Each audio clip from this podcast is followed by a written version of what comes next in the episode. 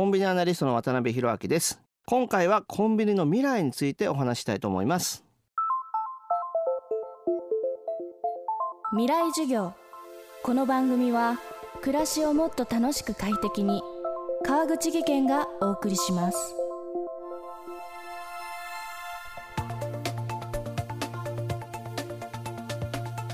未来授業。今週の講師はコンビニアナリストの渡辺博明さん。22年にわたり大手コンビニの店長バイヤーを経験。700を超える商品開発にも携わり現在はやらまいかマーケティングの代表として商品コンサルや顧問として活動を続けています。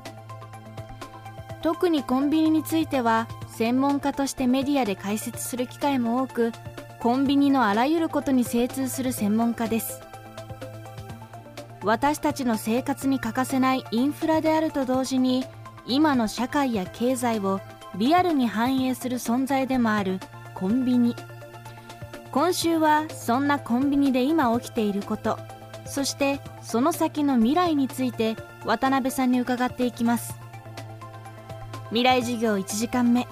まずは未だ収束が見通せないコロナ禍のコンビニについてです。テーマは多様化するコンビニ。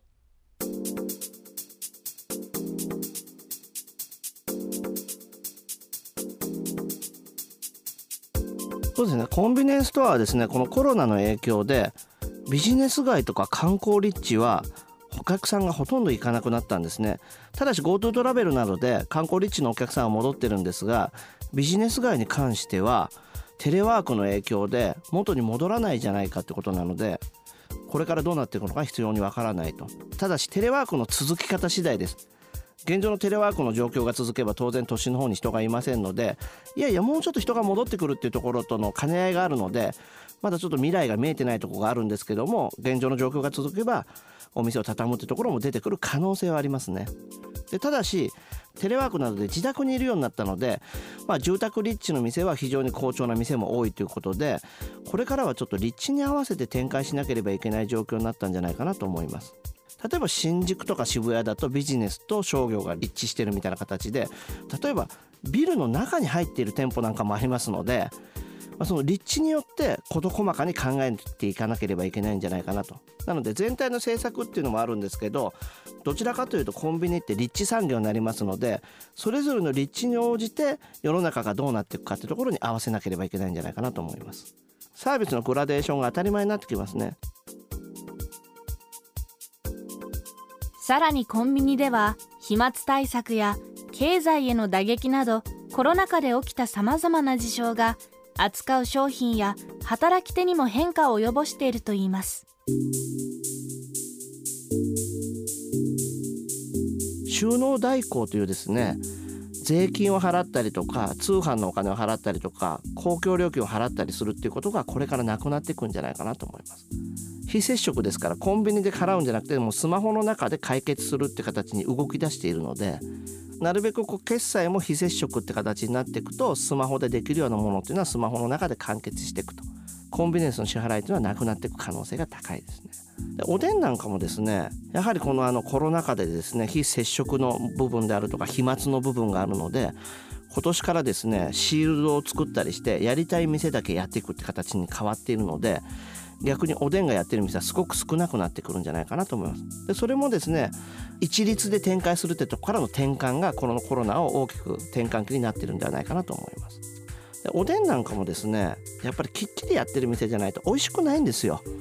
皆さんもこうおでんプカプカ置いてなんかすごく衛生的に良くないなって店舗たくさん見られたと思うんですけどそれはどちらかというとやらなければいけないからやっていたって店があったんですけどおでんっていうサービスはやはりこうアルバイトとか従業員が手を入れないと美味しいまま保てないのでやっぱりお店のオペレーションに余裕がない店っていうのは展開できませんので今回のコロナの影響でやる店やらない店がはっきりしていくのはすごく消費者にとってもいいことなんではないかなと。なんで美味しいおでんがやってる店に関してはこう展開されるので外れに当たることは減っていくというふうに考えます。そのあたりがその考え方がもっと広がっていったり多様化していくんじゃないかなというふうに考えます。人手不足に関してはコンビニエンスストアはですね景気が悪くなると人手不足が解消されるんですね。景気がいい時はコンビニエンスストアっていうのはどちらかというとアルバイト中心で回していて店舗を最低時給に近い形でこう雇うのでなかなかアルバイトが集まりづらいんですね景気がいい時は。でも今回みたいに景気が悪くなるとですね働く場所がなくなるで今回のコロナの影響の場合は外食産業の閉店などが続いていますのでその辺りの雇用がコンビニに流れてきているということで3月以降ですねコンビニエンスストアの長年にわたるまあ5年から10年ぐらいにわたる人手不足が解消されて今は人がを募集してない店舗も多くなってると思います。なので外国人の労働者の方が留学生の労働者の方がいないとなかなかお店が回らなかったんですけども今外国人留学生こちらにこう来日することはできないんですが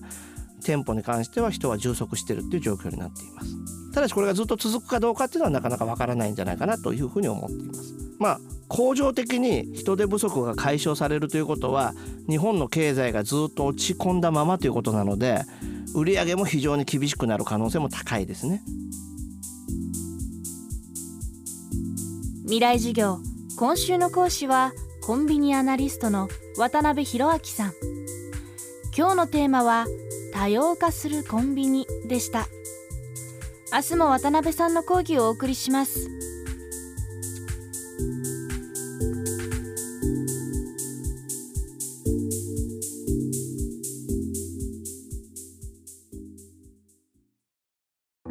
川口技研。階段での転落。大きな怪我につながるので怖いですよね。足元の見分けにくい階段でもコントラストでくっきり白いスベラーズが登場しました。皆様の暮らしをもっと楽しく快適に。川口技研のスベラーズです。未来授業。この番組は暮らしをもっと楽しく快適に。川口技研がお送りしました。